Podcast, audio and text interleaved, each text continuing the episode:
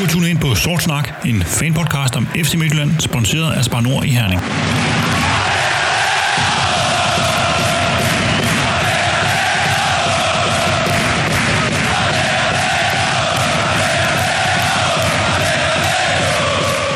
Det er sommer, der er solskin, ferien er begyndt, og der er ikke noget ordentligt bold i fjernsynet. Det kunne betyde én ting, nemlig at Superligaen starter lige om lidt, og dermed kan jeg også byde velkommen til sæsonens første omgang Sort Snak, der som altid handler om regionshold FC Midtjylland. Mit navn er Ken Nielsen, og jeg er dagens vært. I denne podcast skal vi varme op til den kommende sæson, hvor FC Midtjylland skal forsøge at forsvare pokaltitlen, revancere den europæiske nedtur og snuppe den danske fodboldtrone tilbage fra hovedstadens rimandsklub. Vores opvarmning består af tre lette øvelser. Vi starter med at tage temperaturen på transferaktiviteterne, inden vi kigger lidt på, hvordan opstarten har formet sig og hvad vi har lært af træningskampene, inden vi slutter med at stille helt skarpt på sæsonens første kamp mod sidste sæsons overraskende bronzevinder fra Esbjerg. Når jeg siger vi, så er det ikke fordi, jeg er blevet en royal i sommerpausen, men fordi der er fyldt godt op omkring bordet i studiet med to erfarne paneldeltagere samt en debutant. Den første med erfaring, det er lytterfavoritten Peter Kro. Velkommen til. Tak for det. Glæder du dig til Superligaen starter igen? Jeg glæder mig så meget til Superligaen starter igen. Jeg glæder mig til at se vores hold. Jeg glæder mig til at få en sejr over Esbjerg. Det synes jeg virkelig, jeg trænger til. Den anden erfaren i panelet, han er hentet direkte fra bodegaerne i IKAST, nemlig dig, Peter Patrick Aff. Hvad, hvad vil du gerne se forbedre i denne sæson i forhold til sidste? Jeg vil gerne se, hvis vi skal være meget specifikke og hårde til at starte med, jeg vil gerne se evnen til at vinde de store, vigtige kampe. Godt. Sidste mand i panelet er en debutant her i Sort Snak. Til gengæld har han erfaring fra 306 kampe for FC Midtjylland, hvilket er cirka 306 flere end jeg, Patrick og Peter til sammen. Han var den første anfører i klubben, der løftede DM-trofæet, og siden har han som assistenttræner været med til at løfte endnu en gang og hjemtage pokaltiden for første gang. Velkommen til dig, Christian Bak. Tak skal du have. Træningslejren er forbi, opstarten er ved at overstået, og lige hen om hjørnet så venter den første kamp i sæsonen. Kan det fortsat få det til at trække lidt i de gamle fodboldben i forhold til at være inde på banen igen, eller du bliver så afklaret med trænerrollen, at den lyst den helt er forsvundet? Jeg vil sige det sådan, at øh, jeg trænede med lidt i dag, og øh, kroppen er så skidt efterhånden, at øh, jeg har indset, at det er ude øh, på den anden side af siden, jeg kan gøre den største forskel nu. Men det tog da lige et par år at indse, men øh, jeg er helt og aldeles på den anden side nu. Så vi får ikke uh, hverken dig eller Duncan at se uh, på, uh, på banen her i efteråret? Altså, Duncan er jo en anden snak. Han er lige stoppet øh, og har trænet med her i første par uger, og, og faktisk så, øh, så han, jeg er ikke meget for at sige det, men forholdsvis skarp stadigvæk. Så øh, skulle det stå mellem ham og mig, så er det klart ham. Det, det bliver spændende at se, om vi får en overraskende debut her, til, eller hvad hedder det, comeback for, for Duncan. Godt, velkommen til alle. Mange tak. Tak for det.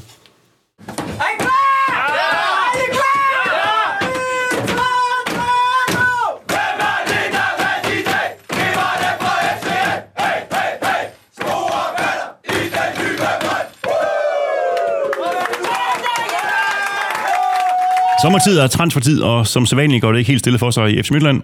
I slutningen af sidste sæson, der diskuterede vi her i Sort Snak, hvad vi forventede, der skulle ske i FC Midtland. Og på en side, der talte vi om, at der skulle en ny topangriber ind som erstatning for det forventede Poulsal, ligesom der skulle suppleres på venstre bak. Og netop venstre bak var det første sted, hvor vi rørte på os. Det blev dog hverken Kotava, Mads Valentin eller Jonas Knudsen, der skal tilbringe de næste sæsoner på heden. I stedet så vendte vi endnu en gang blikket mod Brasilien, hvor der i Brumados tidligere klub Bahia løb en 24-årig venstre bak rundt på kanten af truppen. 5 millioner kroner senere havde vi hentet Lille Paul, a.k.a. Paulinho, ind på en femårig kontrakt. Var det en spiller, som du havde hørt om før, Patrick? Det må jeg erkende, at det, det var det ikke. Øh, jeg havde godt nok uh, siddet og kigget transfermagt igennem og, og så videre, og let efter blandt andet brasilianer, men uh, det er ikke umiddelbart en, jeg havde hørt om før, nej. Ikke lige den Paulinho i hvert fald. Paulinho han er den fjerde brasilianer, som vi har hentet til klubben inden for kort tid. Og heldigvis så ved vi jo, at der er nogen, der følger mere med i den brasilianske liga end os her på Sort Snak, nemlig vores gode venner fra podcasten Brasserbold. Vi har før haft Andreas derfra igennem for at fortælle om Evander, Brumado og Patrick. Og denne gang så er vi så direkte Skype-forbindelse hele vejen til Brasilien, hvor Peter Arnholdt fra Brasserbold bor til daglig. Velkommen til Sort Snak, Peter. Mange tak. Du er jo øh, fodboldscout med fast base i Brasilien, men jeg ved, at du for år tilbage har krydset stier med FC Midtlands nuværende trænerteam. Team, øh, hvad, er det ikke korrekt?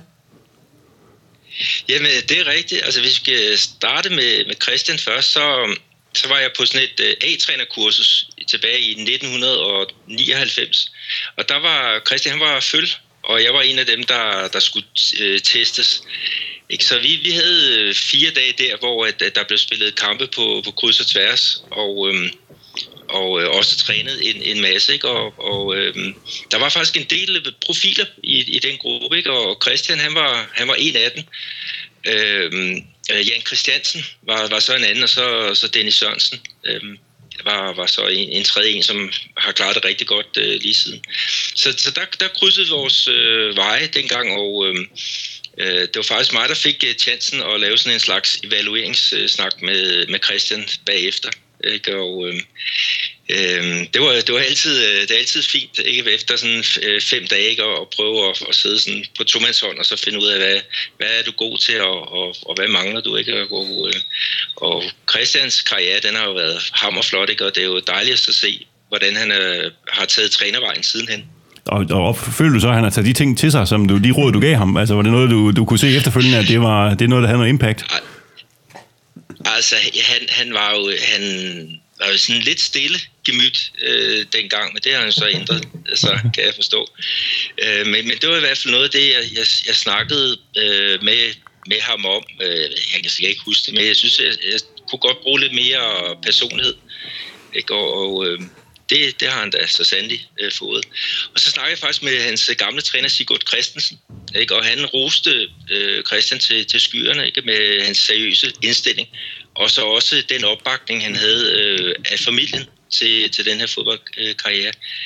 Så, så, det, så um, han var sådan set øh, klar. Altså, han var ikke landsholdsspiller på, på det tidspunkt, men, øh, men øh, han, han, han var, altså, han havde DNA'et til at, at nå langt, ikke? og det gjorde han så. Det, det lyder til, at der er nogle ting her, du har taget til dig, Christian. Altså, er det noget, du ligesom kan... Var det sådan en skilsættende samtale i dit liv, det her? Mm. Jamen det må det have været, hvis, hvis vi har snakket om, at, at jeg var lidt for stille og sådan nogle ting, så må jeg have taget en anden dør ud der i hvert fald, fordi at, øh, det har i hvert fald bragt mig langt i forhold til at gå og råbe og skrige af mine holdkammerater. Øh, de der lederegenskaber, så, så tak, hvis, øh, hvis det lige præcis var, var det, vi snakkede om. Jeg kunne faktisk ikke helt huske det. Jeg har en dårlig hukommelse, jeg har hættet mange gange til en fodbold, så, øh, men, øh, men jeg, kan, jeg, må, jeg må helt sikkert have haft øh, en god træner, nogle gode træner den uge der, øh, fordi de andre, du nævner der, det, det har også været en fin vej, de har taget hvert fald, de andre spillere. Så, så tak for det.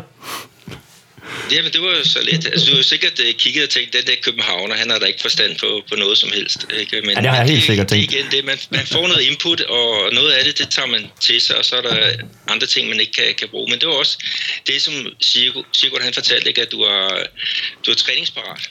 Ikke? Og, og det kan man nå rigtig langt med. Og Kent Andersen har du også øh, haft øh, lidt berøring med, kan jeg forstå? Ja, det var fordi, at, at hans hold skulle til øh, øh, den turnering nede i Viareggio, øh, en U20-turnering i Italien, og øh, de var kommet i gruppe med Atalanta, øh, den italienske klub. Og øh, jeg havde været dernede i nogle, nogle perioder og skrevet blandt andet til øh, fodboldtrænerunionens øh, blad. Og det gjorde så, at han tog fat i mig og spurgte, hvordan de, de, de spillede. Og så kunne jeg fortælle, hvordan de spillede dengang. Og de spillede så anderledes, da det så kom til, til stykket.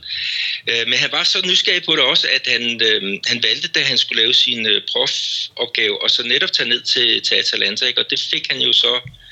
Øhm, det fik han så gjort, ikke? Øh, blandt andet Flemming Nielsen, den, den gamle øh, OL-sølvvinder fra 60, som desværre døde øh, sidste år. Han var med til at, at planlægge det, og jeg var også lige øh, lige øh, lidt ind over. Men, øh, men øh, det, var, det var angrebssiden, øh, han, han studerede dernede. Og øh, øh, jeg har snakket med ham for nylig og skrevet sammen, og, og øh, han kan stadigvæk huske den der tur. Han vil gerne derned igen og, og zoomere til sig. Dengang der lå de vippet mellem Serie A og, og Serie B, og men man havde fantastisk godt talentarbejde. Ikke? nu er de virkelig, øh, nu er de virkelig rykket ikke? og er med i Champions League. Så det er en flot udvikling. Godt, så nu har du gjort os en lille smule klogere på Christian Bak og Kenneth Andersen. Hvad med Paulinho? Kan du gøre os lidt øh, klogere på ham? Ja, altså, øh, han er jo sådan en, en typisk øh, brasserbak, altså sådan en angrebsivig øh, spiller, ikke med et øh, fremragende spark og øh, boldkontrol med, med venstrefoden. Han slår nogle fremragende indlæg. Øh, og det, det spark, som han har, det, det er i hvert fald et, et, et godt våben på, på standarder, ikke? Og også når bolden skal flyttes fra, øh, fra venstre side øh, til højre. Øh, og så har jeg så snakket med nogen, som, som kender ham sådan tættere, tættere på, ikke? og de siger, at han har manglet noget på, på fysikken, men, men han har udviklet sig på det område der, øh, de, de sidste års tid. Og øh, de roser ham faktisk for hans øh, indsats på, på træningsbanen. Øh, vi skal tage med at Bahia. Øh, de har haft sådan en lidt øh, turbulent øh, periode, ikke? og her i, i, hvad var det, i starten af året, ikke? Der, der fyrede de deres øh, træner, øh, Anderson øh, Moheda, ikke? Og, og, og der havde han da spillet nogle, nogle kampe øh, under ham. Og så kom der så en, en ny øh, mand til, og der, der fik han også et par kampe, og så ellers så har han siddet på, på bænken. Og der sad han også, da, da vi holdt pause hernede, øh, da der skulle spilles øh, Copa America. Øh, der var det Paulinho, der sad og, og var klar til at hoppe ind, hvis deres venstreback skulle, skulle ryge ind i nogle problemer når, når jeg kigger sådan udefra på Polinio, så, så er det ikke sådan, at jeg bliver, bliver blæst væk af hans statistikker. Altså, han har ikke ligefrem været førstevalg i Bahia, som du også fortæller, og, og de underliggende data, som man kan se i Y-Scout, der ser heller ikke sådan vanvittigt imponerende ud. Altså, hvad har været, været afgørende for, at I hente ham, Christian? Har du været så tæt på det, at du, at du ved, hvad er det, vi får her? Jamen, det, det er klart, at øh, med, det, med det spil, system eller formation og udtryk, vi, vi spiller med, så skal vi, øh, så skal vi have nogle angrebsivrige øh, wingbacks. Øh, så det var selvfølgelig nummer et. Øh, kunne vi få en, der så samtidig øh, var meget dynamisk og målfarlig, øh, og havde en god venstrefod, jamen, så var det også et plus. Øh, og jeg synes, det vi har, har kunne se her, en kort tid vi har haft ham, det er, øh, selvom han måske er lidt let og fysisk måske godt kunne, kunne have større muskler, så, øh, så har han mange, han er, han er undervejs, og han kan løbe mange meter øh, med den krop, han, han nu har. Og så må vi jo se, hvor, hvor stærk han er, nu når vi kommer i gang med kampene. Øh, jeg tror nu, det ser fint nok ud, så øh, jeg glæder mig rigtig meget til at, at have meget med med ham at gøre. Det, det er jo meget lidt, vi har set af ham i Nukro. Vi har set ham øh, i en kamp, og, og vi har set ham til noget træning i dag. Hvad, hvad har dit indtryk været af ham? Jamen, jeg synes, at mit indtryk er lidt det samme, som vi hører her. En fyr, der er glad for at komme frem på banen og, og med, med et godt indlæg. Men, men defensivt, der synes jeg måske, at han har en tendens til at glide lidt mere end at, end at markere. Men, øh, men det kan man måske arbejde lidt med, som Christian siger. En af de ting, som kan snyde lidt i forhold til de her statistikker, det er jo de, det, er sådan det indbyrdes styrkeforhold mellem ligaerne. Altså en spiller kan jo sagtens have dårlige data i Premier League, og så være en kæmpe profil i Superligaen. Og i den forbindelse har jeg lidt svært ved at vurdere, hvor, hvor god den brasilianske liga er, Peter. Fordi som, som du siger, så er han lidt på bænken der, ikke? Men altså, hvor god er, kan du gøre os lidt klog på, hvor, hvor, hvor god er den liga i forhold til, til den danske, eller i forhold til, til andre øh, europæiske ligaer?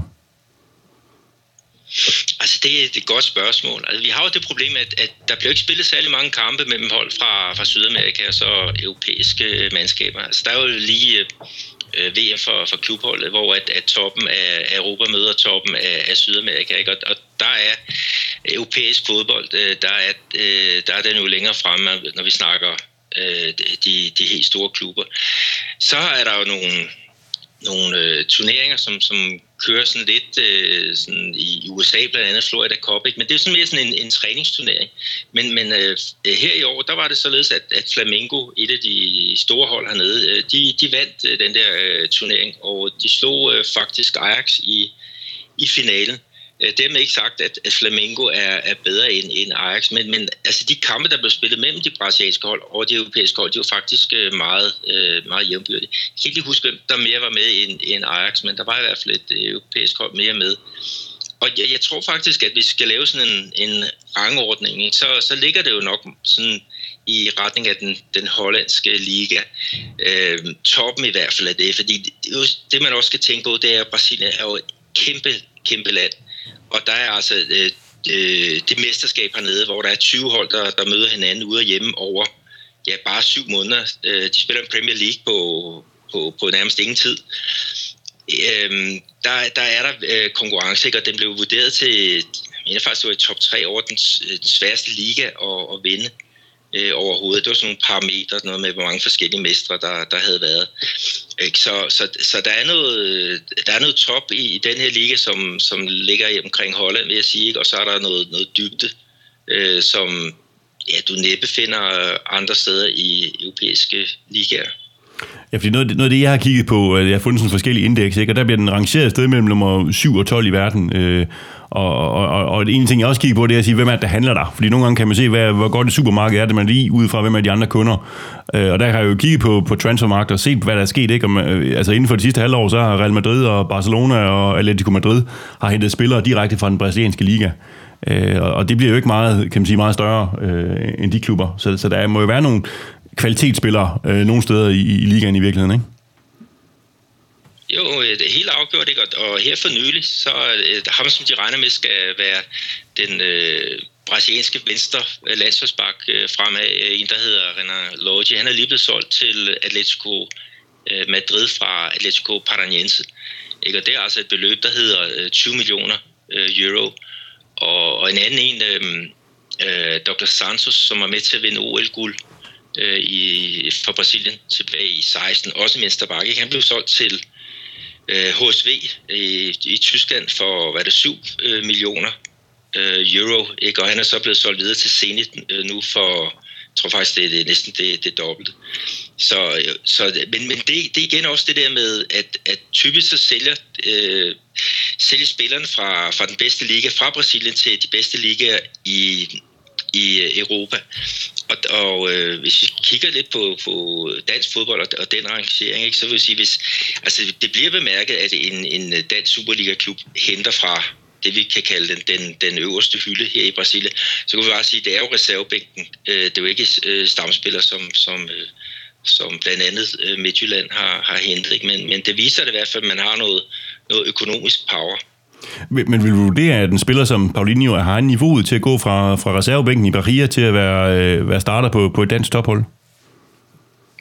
Ja, det, det, det, det er svært at sige. Altså det, det hele afhænger af, hvordan han føler sig til rette. Ikke? Om, om man kan lave en, en struktur, ikke? hvor hans øh, forser udnyttes, og hans øh, svagheder bliver, bliver beskyttet. Altså, øh, det, det med det defensive arbejde, det er typisk der, at det halter for, for mange af de, de brasilianske baks, også sådan noget som nærkomststyrke.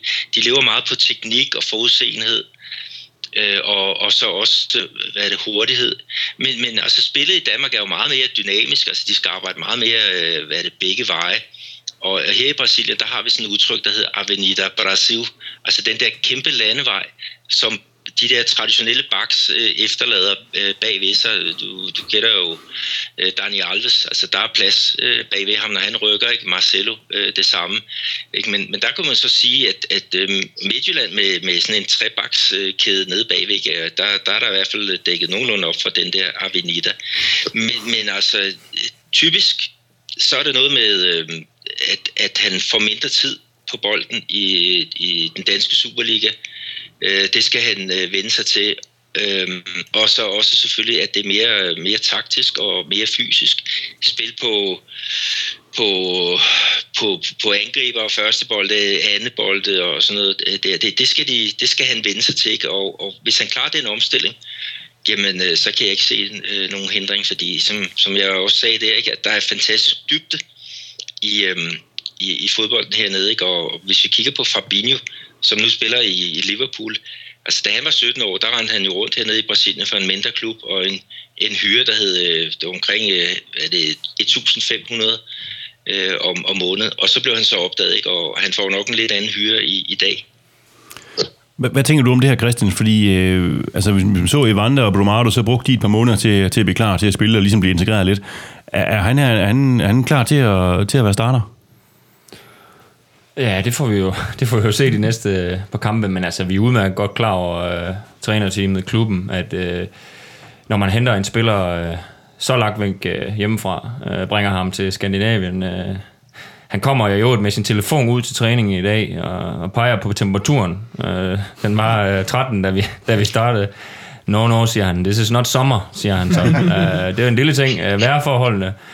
Øh, men jeg vil sige det sådan, at vi er, vi er godt forberedte. Øh, vi har Evander, som du har nævnt. Vi har Junior. Øh, Evander, han er... Øh, han er mere eller mindre chefen øh, på den måde, at øh, han kan snakke engelsk. Og, øh, og bare den gave, at, øh, at vi har Evander, som kan snakke øh, med de to-tre andre brasilianere, som vi har, det gør, at han, øh, han meget hurtigere bliver integreret. Og, og de idéer, som vi har som klub og trænerteam, jamen, dem får vi hurtigere ud, fordi at vi, kan, vi kan få det kommunikeret. Øh, og så håber jeg også på, at, de ting, han, han, han mangler øh, fra den brasilianske øh, spillefilosofi, øh, øh, den får han hurtigere fat i, når, når vi har nogen, der kan hjælpe ham øh, med, med at lære det. Nu var det som sagt den, den fjerde spiller, som, øh, som vi hentede i Brasilien inden for kort tid, Peter, og du var også lidt inde på, at det bliver bemærket, når, når FC Midtjylland, de, der er en dansk klub, der går ind og gør det her. Øh, men, men har FC Midtjylland fået, fået et eller andet ry i Brasilien for, for at være et sted, man kan tage hen til, eller, eller kræver det ligesom, at der kommer et stort salg af for eksempel et før det sådan for alvor begynder at betyde noget, og, og man siger, det er en klub, som, som kunne være en god øh, indgangsbro til, til Europa?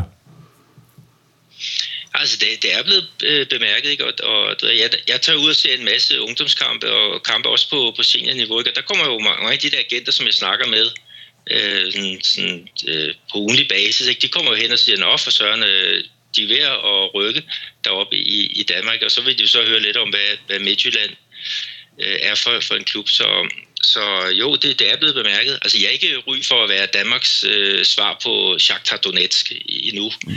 Men, men, øh, men, men det er da fint, at I har fået den der, den der ballast og den der erfaring. Og jeg snakkede faktisk med en, en, øh, en, en, en dansk gut, der var hjemme i, i januar, og han sagde, at, at øh, Midt, øh, Midtjylland har faktisk den bedste struktur for at, at tage imod spillere fra øh, for eksempel øh, Brasilien. Ikke? Og det, det synes jeg, I skal tage til jer som øh, øh, øh, noget kæmpe, kæmpe kado, fordi det er øh, ikke let.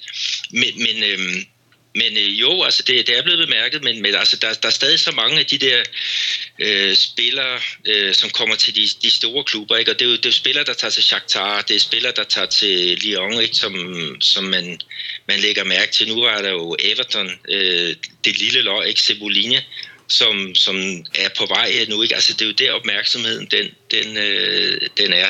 Øh, men, men altså, øh, der, der er jo folk, der spørger det der, hvordan udtaler man det der Midtjylland, ikke? og så må jeg jo give et lille, lille sprogkursus. Ikke? Så øh, jo, det, det er blevet, blevet bemærket, og, og, og hold endelig den øh, kurs. Det, det er godt med den øh, specialisering, som, som I er ved at foretage. Godt, Peter. Du skal have mange tak for, at du vil gøre os lidt klogere på, øh, hvordan det står til i Brasilien, og hvem øh, ham her, Paulinho, er. Og så får vi jo set i løbet af, af, af næste halvårs tid, hvordan det går med ham. Og, øh, og Monique, øh, hvis øh, FC Midtjylland fortsætter den brasilianske satsning, så kommer vi nok til at snakke sammen igen øh, på, på et øh, senere tidspunkt. Vem de novo boa, bola com Reis, cruzamento para área, a bola sobrou para o Paulinho, vai fazer o primeiro, bateu!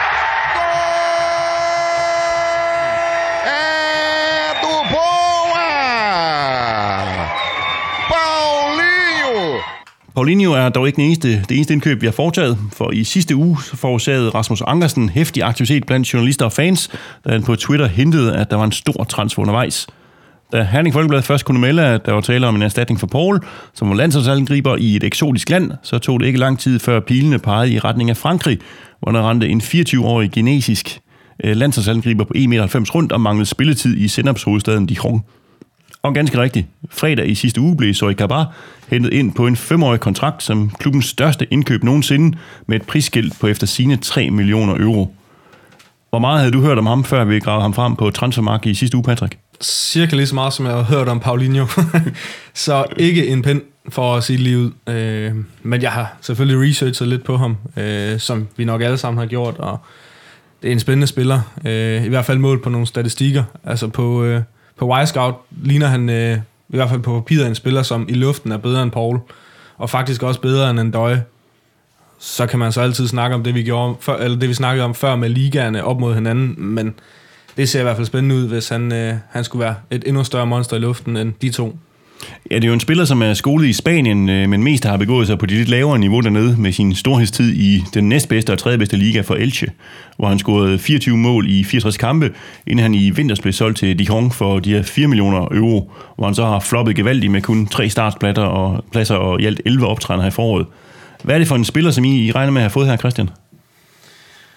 Jamen altså, øh, jeg har det ligesom Patrick deroppe. Øh, jeg håber på, at det er et monster, vi har, vi har købt her. Uh, en, som, uh, som virkelig går, går op i det angreb og tager uh, dirigentstokken på, på alle mulige måder. Uh, for de unge, uh, for vores... Uh, jamen, alle vores udlandske spillere, nogen de kan læne sig op af, en som går ind og viser vejen. Uh, det jeg har fået at vide og har hørt, det er, at uh, han også vil arbejde stenhårdt, når han er på banen. Øh, og det lyder positivt for mig, at det ikke bare er en, øh, en stor gut, som skal, stå deroppe og spille lange bolde på. Han vil arbejde for holdet, så det ser jeg utrolig meget frem til. Og så selvfølgelig øh, kan han få de der statistikker der udmyndet i nogle mål, så skal han da ikke køre noget. Kan du øh, løfte sløret for, hvornår han øh, dukker op i IKAST? Jamen det jeg kan sige, det er, at øh, han er jo lidt langt væk, øh, så der går en, i hvert fald en 3-4 dage før han, han, han er i Danmark, og så er der jo lige en arbejdstilladelse, der skal til. Så øh, der går nok lidt tid nu, før vi får ham at se. Ja. Var der noget bestemt, sådan en eller anden bestemt uh, selling point i forhold til, at man siger, at det her det er jo klubbens dyreste indkøb nogensinde, så der må være et eller andet, man har sagt, ham her, han kan noget helt specielt, han har en spidskompetence, som, som, som virkelig er vigtig. Var, var der noget der, I, da I kiggede på ham, som sagde, okay, det her, det vil faktisk godt betale så meget for? Nej, men nu, jeg synes, øh, altså nu er Paul jo åbenlyst på vej videre til sit næste eventyr, også fuldt fortjent men, men Patrick nævner jo øh, en fyr som en døje øh, for FCK. Se, hvad, hvad en spiller har gjort ved et, øh, ved et i forvejen fint hold, men, men det han har gjort, mener jeg helt klart, nærmest ene mand har løftet det hold derover til, til et andet niveau.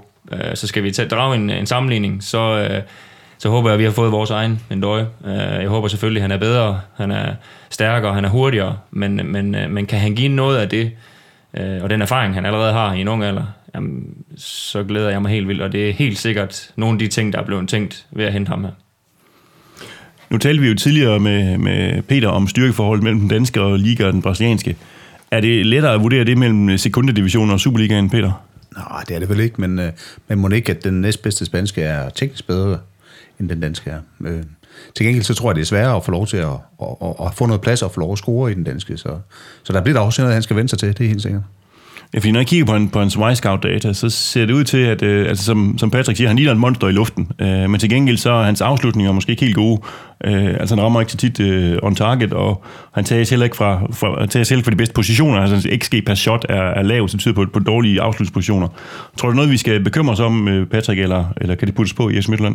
Vi er bedre på dødbold, end alle de hold, han har spillet på, så der scorer han 20, 20 per sæson. Så kan vi godt, øh, hvis han smider en 10-12 stykker mere ind. Øh, nej, det er ikke noget, jeg som sådan er nervøs for. Øh, fordi nu er der kommet nogle spillere, som kan slå nogle gode indlæg. Altså, og et af de ting, vi fremhæver ved ham, jamen, det er luftspillet. Og Joel slår nogle fornuftige indlæg, og det ser også ud til, at øh, Paulinho gør det, så jeg er ikke så nervøs for, at han nok skal, skal komme til nogle mål, og det handler jo nok egentlig bare om at få relationerne på plads, og det er måske det, der tager tiden. Altså, fordi hvis relationerne kommer på plads, og han ved, hvor han skal placere sig, jamen, med de stats der, så, så er det svært ikke at score mål, hvis man er så god på låget. Må ikke også, han kommer til en klub, der er mere boldbesiddelse og skaber flere chancer, end han har været vant til. Jo, fordi det er også noget med om, altså en ting er, med de der XG ikke i forhold til, jamen øh, laver man ligesom ham med Lex Postman, spilleren vi, spillede med her i weekenden, og sparker for 35 meter, er det de beslutninger, man tager, eller er, er, holdet i stand til at sætte en op i gode positioner, altså at spille sig frem. Præcis. Og det er jo noget det, som vi, vi snakker om i forhold til, da vi leverede sidste sæson, at vi kunne ikke huske, at vi havde lavet sådan nogle pragtmål, altså de her langskudsmål op i krydset og sådan noget, simpelthen fordi vi ikke sparker for de positioner længere. Ikke? Vi, er, vi har, det ser ud til, at vi har arbejdet med at skabe øh, høj XG afslutninger. Vi afslutter, når, når, når tiden og pladsen er der. ja, Chancen er stor nok. Og så er der din favorit Evander, som ikke altid øh, ved, hvad der er en god shot location. Jamen, det er det for ham. okay. Nå, men øh, en indskud lige til det der. Øh, nu siger I selv shot location, og øh, jeg ved ikke, om I kan huske Sylvester Igbun, da vi havde ham. jo. Eller vel, hvad øh, Altså, de hakkede jo løs på den kasse, og de ødelagde jo ene og alene statistikkerne, altså sæson på sæson.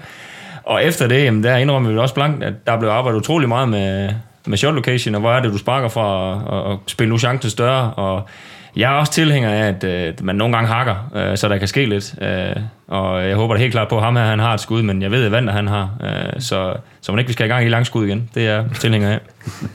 Vi kunne også godt tænke os nogle flotte mål på MCH. Og jeg har set en, en YouTube-video af 21 af hans scoringer, som, som bliver lagt op for et par dage siden, ikke? Og, og der øh, er der faktisk en vis variation i målet, når jeg ser på ham. Ikke? Han scorer både med højre ben og venstre ben og hovedet, og han scorer efter gennembrud, efter indlæg og efter dødbolde. Så det ser ud som om, det ikke, altså det er ikke sådan en one-trick pony, han sådan laver det her klassiske tab ind. Nej, nej, og han scorer både det lille felt og uden for feltet. Altså, det er sådan nogle ting, så har man en stor repertoire, og nu snakker Peter om, at der måske er lidt mindre plads og tid på bolden i Danmark, men allerede der, så tegner det godt, ikke? Men med det prisskilt, øh, som han har fået på sig, øh, Peter, så vil det vel være en forventning om, at han bidrager fra dag et. Jamen, sådan er det jo lidt, når man øh, købt ind dyrt, men, men jeg synes nu ikke, at... Øh, jeg synes, at Midtjyllands øh, tilhængere er meget gode til ligesom at, at acceptere, at det er et højt prisskilt. Øh, de, de kræver også tilvænding. Altså, vi kan sige, at Bromato kom, købte vi også ind dyrt, og, og det er jo ikke som, folk har råbt og skrevet, fordi han ikke har startet eller ikke har scoret endnu. Så ham her kommer nok også til at kræve lidt til, tilvænding, men øh, han skal nok komme. Men vi ved jo, at altså, der er en måned til sæsonens vigtigste kampe øh, ja. i Europa, og der skal han jo være klar, og han, som, som du siger, Christian, der går måske en uges tid eller mere, end han er her. Altså, hvor meget kommer det til at betyde i forhold til integrationen af ham, at han ikke er med i opstarten, ikke har det holdtaktiske, altså øh, for den måde at kunne, kunne være plug and play i, i systemet? Det, det er selvfølgelig øh, i, i optimal øh, verden, øh, der han jo været her, og vi har haft ham med i, i Polen, og vi havde kunne være tæt på ham øh, i alle kampe op til. På den anden side, han har lige været med i sit hold til en sindssygt fed turnering, har spillet en masse kampe, og startet i dem alle sammen, undtaget den sidste her.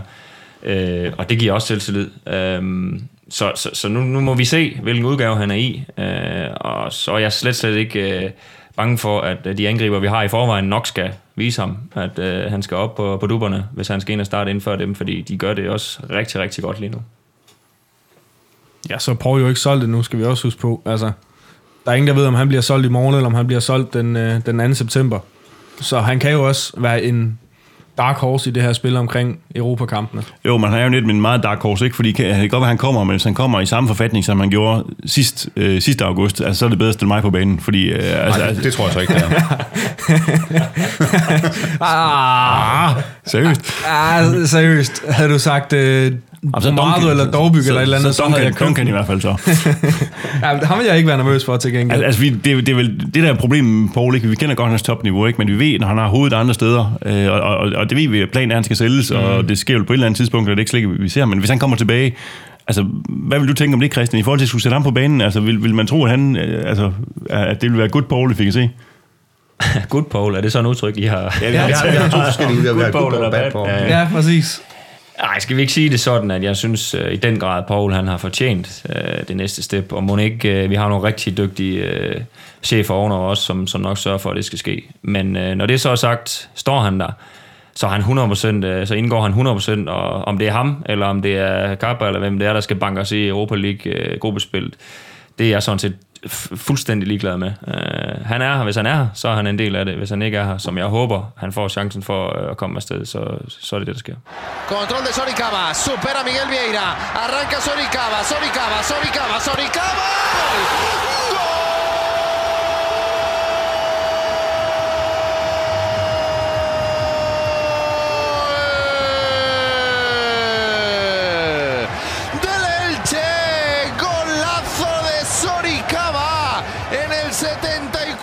På indsiden er der altså sket lidt, i det vi har fået den ventede venstre bak og angriber ind. Til gengæld er de forventede salg af Paul og Magdal Hente endnu ikke sket.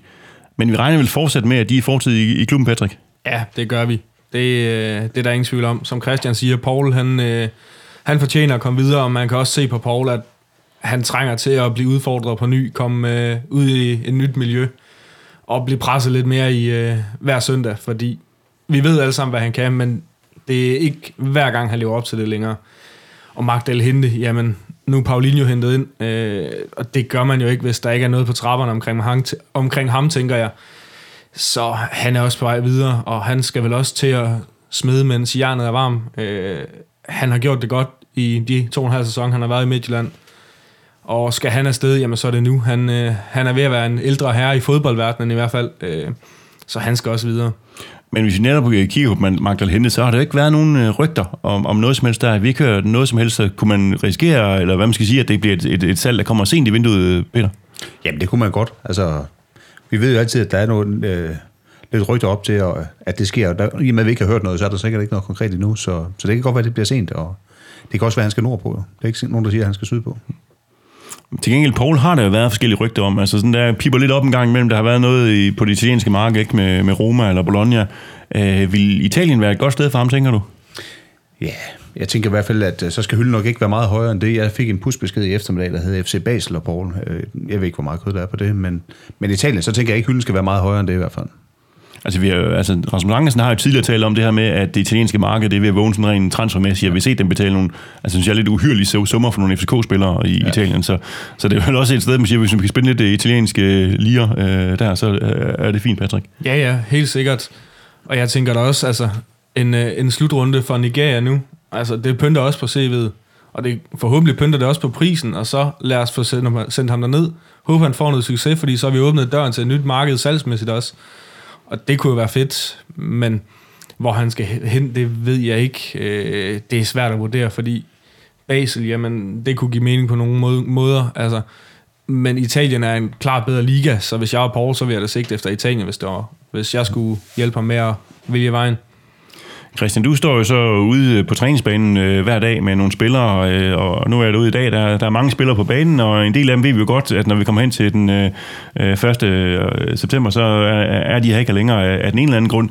Hvad gør det sådan ved, øh, ved træningsmiljøet, at der løber nogle rundt, spillere rundt, som enten har hovedet øh, et andet sted og gerne væk, eller som tænker, vi skal ikke være her længere. Altså, der er mange, ligesom er uafklaret i forhold til ligesom at skabe et, hvad skal man sige, et team, et hold øh, og en gruppe, som siger, det er faktisk jer, det er jer, der skal levere her i efteråret. Er, er, påvirker det, det træningsmiljøet at have så mange øh, løb rundt?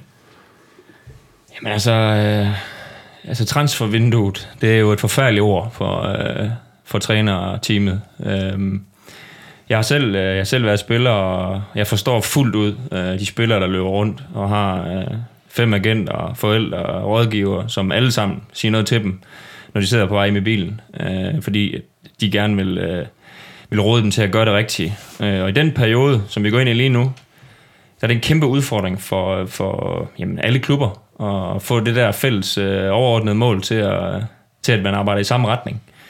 Øh, jeg har det sådan, at øh, de spillere, der skal være i FCM, de skal være sultne. Øh, og har du aftjent din, din værnepligt og gjort det godt, og i øvrigt vundet titler og scoret mål på samlebånd, så skal du også have lov til at tage næste step. Øh, fordi hvis man har det sådan som spiller, så er man da ikke øh, 120 procent, og så er det ikke verdens vigtigste kamp, øh, hvis det er, at man har hovedet et andet sted. Og jeg vil have, at alle spillere, der er FCM, de skal føle, at det mål, at vi skal i det Europa League gruppespil, det skal være det vigtigste for dem selv og for klubben. Og det er meget, meget svært at få ind, hvis hovedet det ikke er øh, det rigtige sted. Nej, og det er, vel, det er lidt det, vi sad med følelsen af i sidste sæson, øh, hvor vi havde en Bubba Sané, som havde travlt med at tale om, at han skulle brødføde en øh, hel familie hjemme i øh Afrika. Gambia. I Gambia, og, og, og, hvad hedder det, en Paul, som også jo endte med at blive slået af af Okusun øh, i startopstillingen, ikke, som er helt øh, håbløst. Ikke? Så det er jo noget af det, det problem, vi har oplevet, eller har en fornemmelse af, der, der kan være. Ja, men det er da helt klart den fornemmelse, vi sad med sidste år, at, øh, at det var måske to spillere, der, der ikke lige skulle have siddet over der. Og så er det klart, at det handler om økonomi. Altså sådan er det. Og jeg ved godt, vi er på, øh, på dansk øh, rangering, er vi, er vi ved at være en, er en stor klub, men, men derfor, når, når de bud kommer på de tidspunkter, som de jo, de jo altid gør, jamen så forstår jeg også godt, at, at vi agerer, som vi gør. Og den klub skal vi aldrig glemme, at øh, når, når, når, budene kommer, øh, og, og når, når vi er så højt op, jamen så synes jeg også, at vi skal gøre det, i stedet for at holde en spiller, der så igen skal se hen imod øh, næste transfervindue. Øh, det er en forretning, og øh, det er vi alle sammen klar over i Midtjylland. Der er også sket en, en lille smule på, på udsiden. Øh, måske ikke på de, med de store spillere, men, men som vi talte om i sæsonevaluering, så skulle der sendes en ordentlig bunke spillere afsted, enten på leje eller permanent.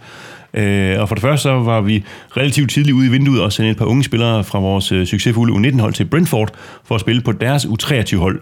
Det drejer sig om øh, anføreren Jeff og, og Christian Thu øh, Jensen. Hvad, hvad tænker du om det, Peter? Jamen, jeg tænker, at øh, hvis vores sportslige ledelse vurderer, at det er svært at få plads til dem i vores Superliga-trup, så er det der fuldstændig forrygende fantastisk øh, måde at, at udvikle dem på. Få noget, en, en anden kultur, fodboldkultur ind under, under bæltet, så jeg synes, det er fremragende.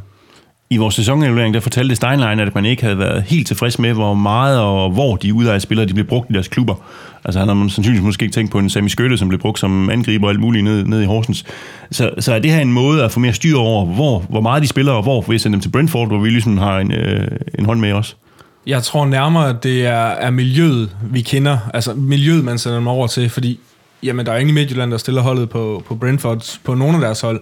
Så det vil sige, jamen hvis, hvis Tue han bliver vurderet til at være den bedste højreback, jamen så spiller han højreback. Men det træningsmiljø, jamen det minder måske mere om, mere om det, vi har i Midtjylland, end det træningsmiljø, de har i Horsens eksempelvis. Og derfor kan det måske give mere, mere mening at sende dem den vej. Og så er det et, ny, et nyt land, en ny kultur, jamen det giver også en hår på brystet.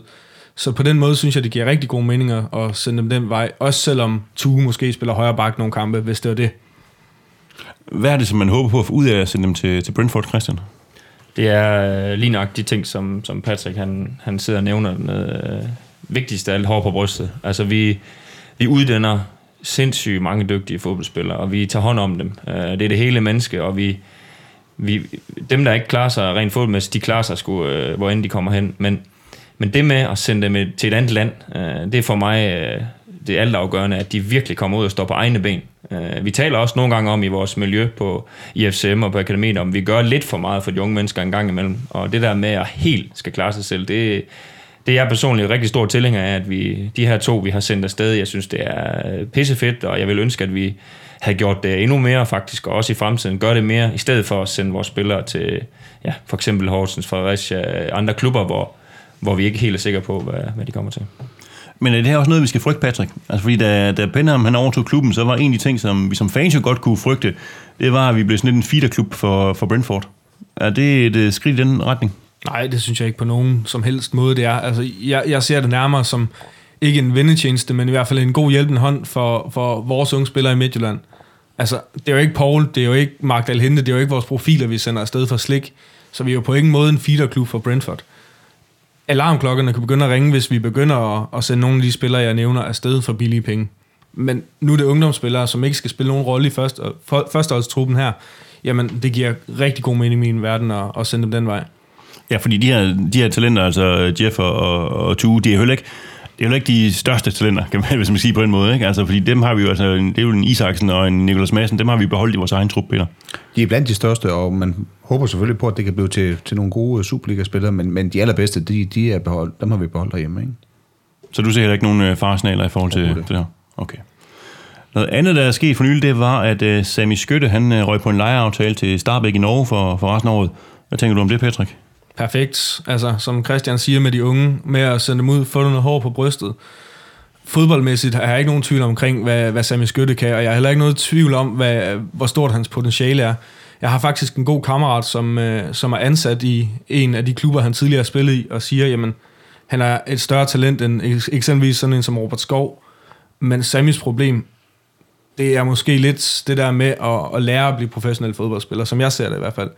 Fordi følger du ham på Instagram eksempelvis, jamen, han er mere travlt med at rende rundt i København, og han er mere travlt med at være ude at spise og være på diskotek og så videre.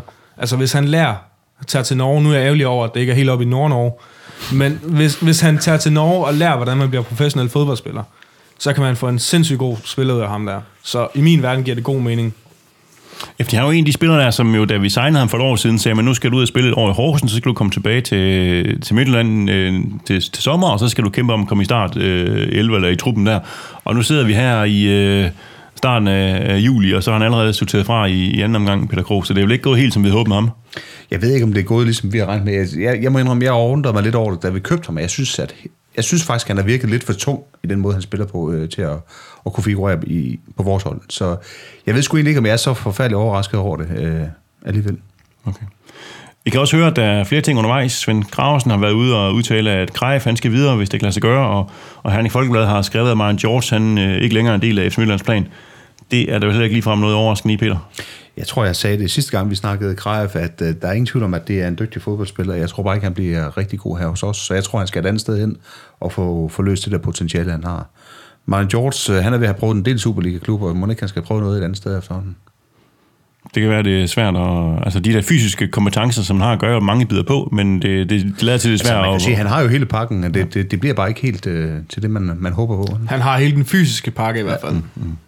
Jeg er godt med på, at øh, Christian, du måske ikke kan tale om de konkrete cases her, men, men hvad er det for nogle overvejelser, man gør sig i trænerteamet, når man skal vurdere, om, om, om en spiller skal videre eller blive? Altså, hvad, hvad er det for nogle ting i? For de går jo med i øjeblikket gå ud fra at sige, hvordan er det, vores trup skal se ud? Øh, Jamen helt sikkert. Det er noget, der fylder øh, utrolig meget, øh, specielt inden, øh, inden vi mødes i den nye sæson, og hvordan skal, hvor stor skal truppen være? Øh, er der plads til de unge? Øh, det er jo et kæmpe spørgsmål. Kan man vinde øh, øh, Superligaen og komme i Europa League gruppespil samtidig med at spille med Isaksen og Dyr øh, hver weekend?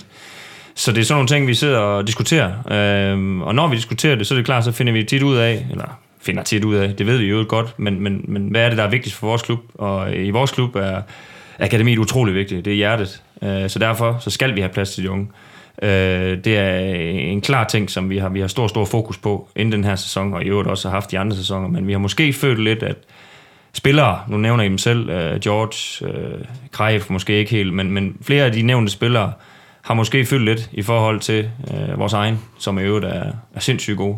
Så ja, det er noget, vi har talt om, uh, så må man få ryddet op, og så må vi komme videre. Men for eksempel sidste sommer så vi en Eva med Bill, som man jo også på det tidspunkt vidt Jeg tænkte i hvert fald, han var lidt sådan mere eller mindre afskrevet, ikke? Og han, han har været lejet ud et par omgange, og det bliver aldrig rigtig noget. Og så pludselig, så, så blomster han i, øh, i preseason og, øh, og var en profil øh, for sidste sæson. Så, så det er også noget med at sige, hvordan, altså, ja. Ja, problem, altså ikke problem, men, men, men Ava blev jo købt som den nye pione. Uh, han fik jo, uh, det var pionen sidste, vi havde købt, uh, bare med en anden nationalitet. Så der var enorme forventninger til ham. Øh, det gik så sådan, at øh, både klubben blev lidt skuffet, og han blev selv enormt frustreret, for han havde meget, meget høje forventninger hele vejen selv. Så valgte han selv, øh, efter en, en lang overvejelse og moden beslutning, at ryge til udlejning, øh, og kom jo hele vejen til Portugal, øh, Esbjerg, før han kom tilbage, og jeg skal hilse at sige, at den øh, Eva med der kom tilbage, det var en, øh, en moden en ung knægt, øh, som pludselig stod der og var en mand, der udmærket godt vidste, at modgang det er en del af fodbold og om du sidder på bænken, om du spiller eller ej, så skal du bare træne og træne og træne for at blive bedre. Øh, og alene det mindset, han kom tilbage med, da han havde været væk i udlejning til et andet land, det snakkede vi lige om før, hvad det gør ved de unge, jamen det gjorde, at vi træner, vi ændrede 180 grader og så ham som en helt ny spiller. Så han er det levende bevis på, hvad en, en, en god udlejning kan gøre ved en spiller. Ja, så der har vi virkelig sådan det, det ideelle billede på, hvad, hvad er det, øh, der kan ske, ikke? om man faktisk godt skal tage den der turen fra og sige sådan helt ude på kanten til at være øh, profil og, og stamspiller faktisk. Men det vidner jo også om, altså, det vidner jo om, hvor vigtigt hovedet er i fodbold.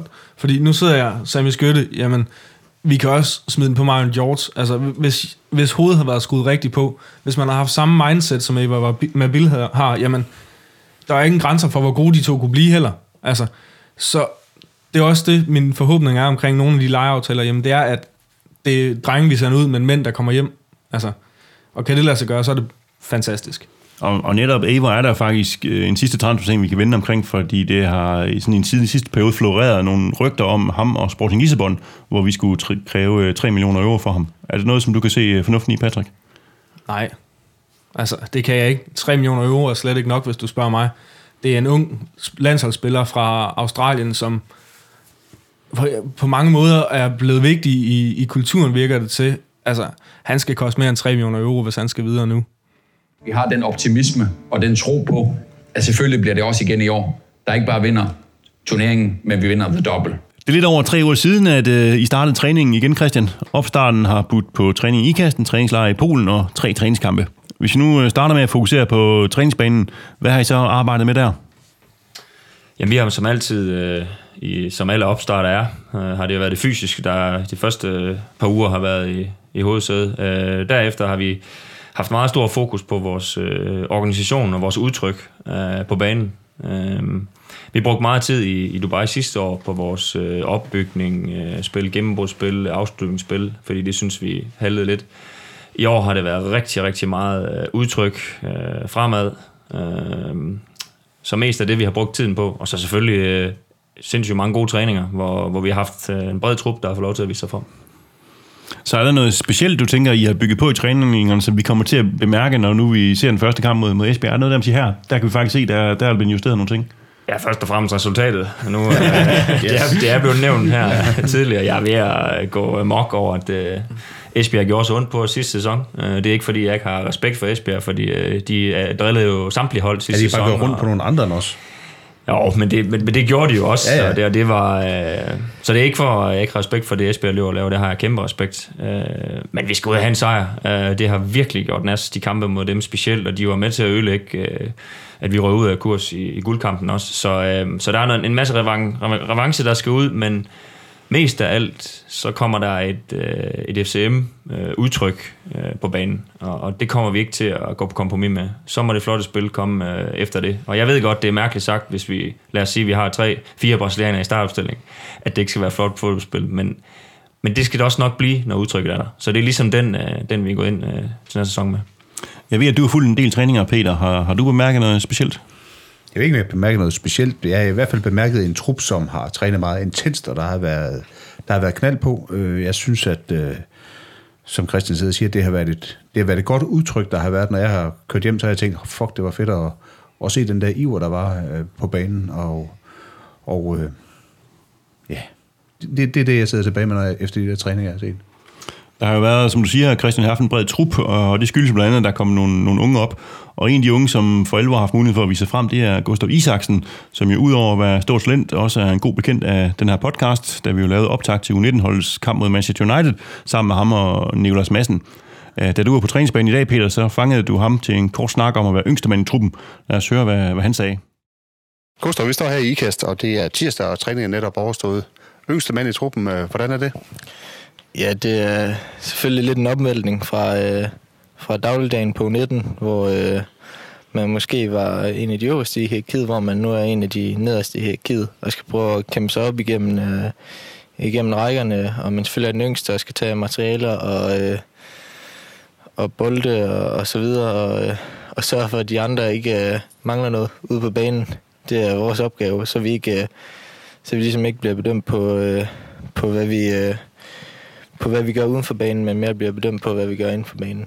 Synes du, du allerede har kunnet lære noget her øh, sammen med Superliga, tror Ja, jeg synes allerede, jeg er blevet bedre fodboldspiller. Ja. Øh, er blevet mere sådan hurtigt tænkende. Tingene går meget hurtigere op, op ude på banen. Øhm, første touch sidder lidt bedre nu, end det gjorde inden, og, og så videre. Det tekniske er på et noget øh, bedre niveau heroppe, så det skal man selvfølgelig lære. Øhm, og ja, og så prøver jeg bare at snakke med de gamle, så det er selvfølgelig også noget, man skal blive bedre til, og, øh, og prøve at komme mere ind på det sociale i truppen. Mm. Nu var jeg til, til den første træning, hvor I havde biptest. Øh, der så det ud som om, du kom med masser af gå, gå på mod. Hvordan synes du selv, det gik? Ja, det gik super. Jeg, jeg er i fin form og løber tit, øh, så, så det var en fin start på, på opstarten, lige øh, at vinde biptesten. Og så lige måske få lidt mere respekt for de andre. Så ja. Det må man sige. Det fik du i hvert fald op fra, op fra min plads. Hvad er planen for dig i den kommende sæson her?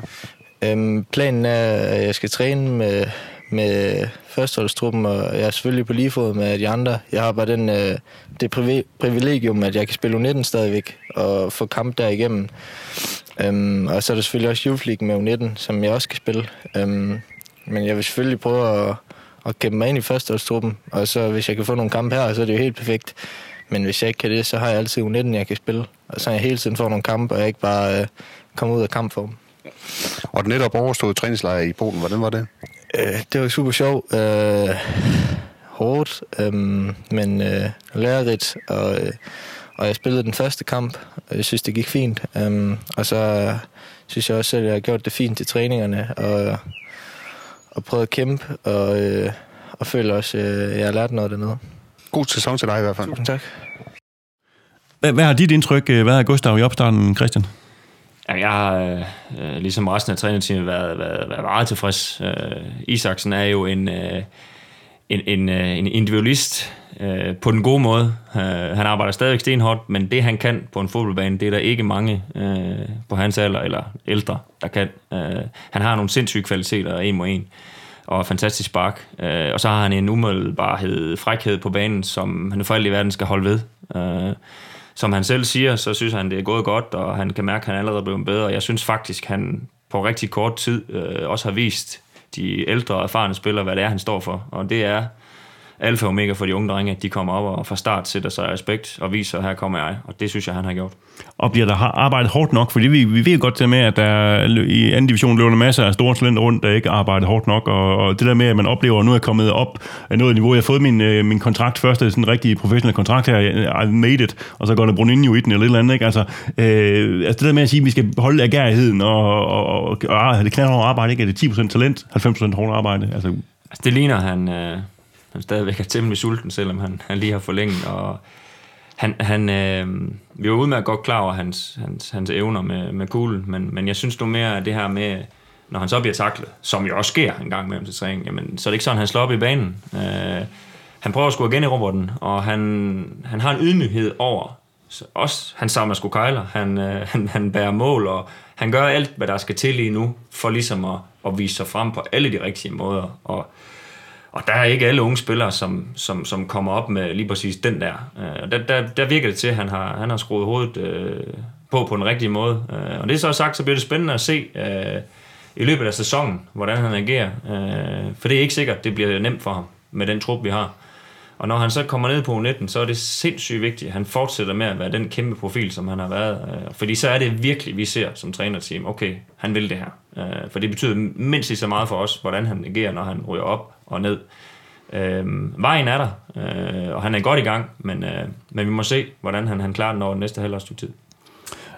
Og der er også kommet en hel del spillere hjem for leje. Er der, er der nogen af dem, der har været på vej til at lave en, øh, en Aver? Eller jeg synes, der er rigtig mange spændende spillere. Øh, Michael Andersen er kommet hjem. Han ligner en, som, som også har fået ændret lidt op i sin knold, øh, hvis vi skal sige det på den måde. Han har en ydmyghed med hjem og noget hårdt arbejde, og samtidig nogle, nogle utrolige øh, tekniske ting i hans spil, som han hele tiden har haft. Øh, Michael kæmpede lidt med sin attitude, øh, da han var her sidst, øh, hvor han måske troede, han var lidt højere i hierarkiet, end han egentlig var. Øh, det virker til, at der er kommet en ny spiller hjem, og ham, ser jeg, øh, ham glæder jeg mig til at se her, når vi kommer i gang. Godt. Vi har også øh, spillet tre træningskampe, som har givet et 2-0 nederlag til Esbjerg, en 4-3 sejr over Vitesse, og sidste kamp her i weekenden tabte vi så 2-1 til Lex Poznan. Øh, det har som sædvanligt været med lidt blandet hold og mange udskiftninger, men hvilke ting har du bidt mærke i i træningskampene, Patrick? Jamen, jeg har bidt øh, mærke i en, øh, en 3-4 ting. Øh, det første, jeg sådan rigtig har bidt mærke i, det er systemskiftet. Altså, vi er jo sådan lidt gået fra den der 3-4-3 øh, med to kantspillere og øh, en konkret decideret nier, og hvor vi er gået over til den der, en, noget, der ligner en, jamen en 3-5-2 øh, med en, en 10'er, som i det offensive i hvert fald har en fri rolle. Øh, så det, det har jeg bidt mærke i. Øh, og nu har I snakket om det med udtrykket, og det er faktisk også noget af det, jeg har, har bidt mærke i øh, hjemme, når jeg har set øh, kampene på, på diverse sketchy streams. Øh, og så en, øh, en, en tredje ting, jeg har, har bidt lidt mærke i, jamen, og den kommer sådan lidt, går lidt hånd i hånd med den med udtrykket, men det er den der med, med presbilledet. Altså, jeg synes, det har set skarpere ud. Jeg synes, den der, når vi forsvarer øh, tidligere, jamen, det vi har kendt FCM-DNA for, det der med at forsvare fremad. Og det synes jeg også, jeg har set i træningskampene. Øh, I hvert fald i, i perioder. Og så har jeg set, at, øh, at det er de rigtige, der har scoret, fordi Paul ryger øh, med stor sandsynlighed, Magdal Hen ryger med stor sandsynlighed. Så spørgsmålet er naturligt, hvor skal målene komme fra? Og man kan sige, jamen her i opstarten, vi har fået Bromado i gang, vi har fået Vikheim i gang, vi har fået Artem i gang. Øh, jeg mener også, Ava har scoret en. Øh, og det er jo dem, som skal være vores målscorer næste sæson, hvis Mark og Paul er væk. Så det er nogle af de ting, jeg har bidt mærke i. Og netop det her spillestilskifte, for det ligner mere sådan en permanent 3-5-2, hvor man prøver at iscenesætte øh, Evander øh, bedre centralt. Hvad, hvad tænker du om det, Peter? Jeg synes, at de to kampe, vi har set fra Polen, har specielt de to første halvleje været ekstremt, øh, der har vi været ekstremt dominerende på bolden, og det har klædt vores spil rigtig, rigtig meget. Og det er jo, det er jo en, en, en, en sidegevinst ved det her systemskift, at, at vi får det der udtryk. Og det er jo ren utur, at vi ikke laver flere mål i de der halvleje, end vi egentlig ender med at gøre. Ja, og så har der også været lidt den der øh, tendens med, at vi lukker nogle lidt øh, skøre og lette mål ind. Ikke? Altså ham der, der sparker for 35 meter, som jeg allerede har snakket om. Ikke? Ja, hvis altså. nu vi tager dem her i træningskampen, og så, når det bliver alvor, så er det lukket af for det, så det været rigtig fint. Men jeg, jeg jeg mig bare mærke i, at jeg synes, at det har været, vi har set rigtig godt ud på bolden i de der første halvleg, der, der har, ja.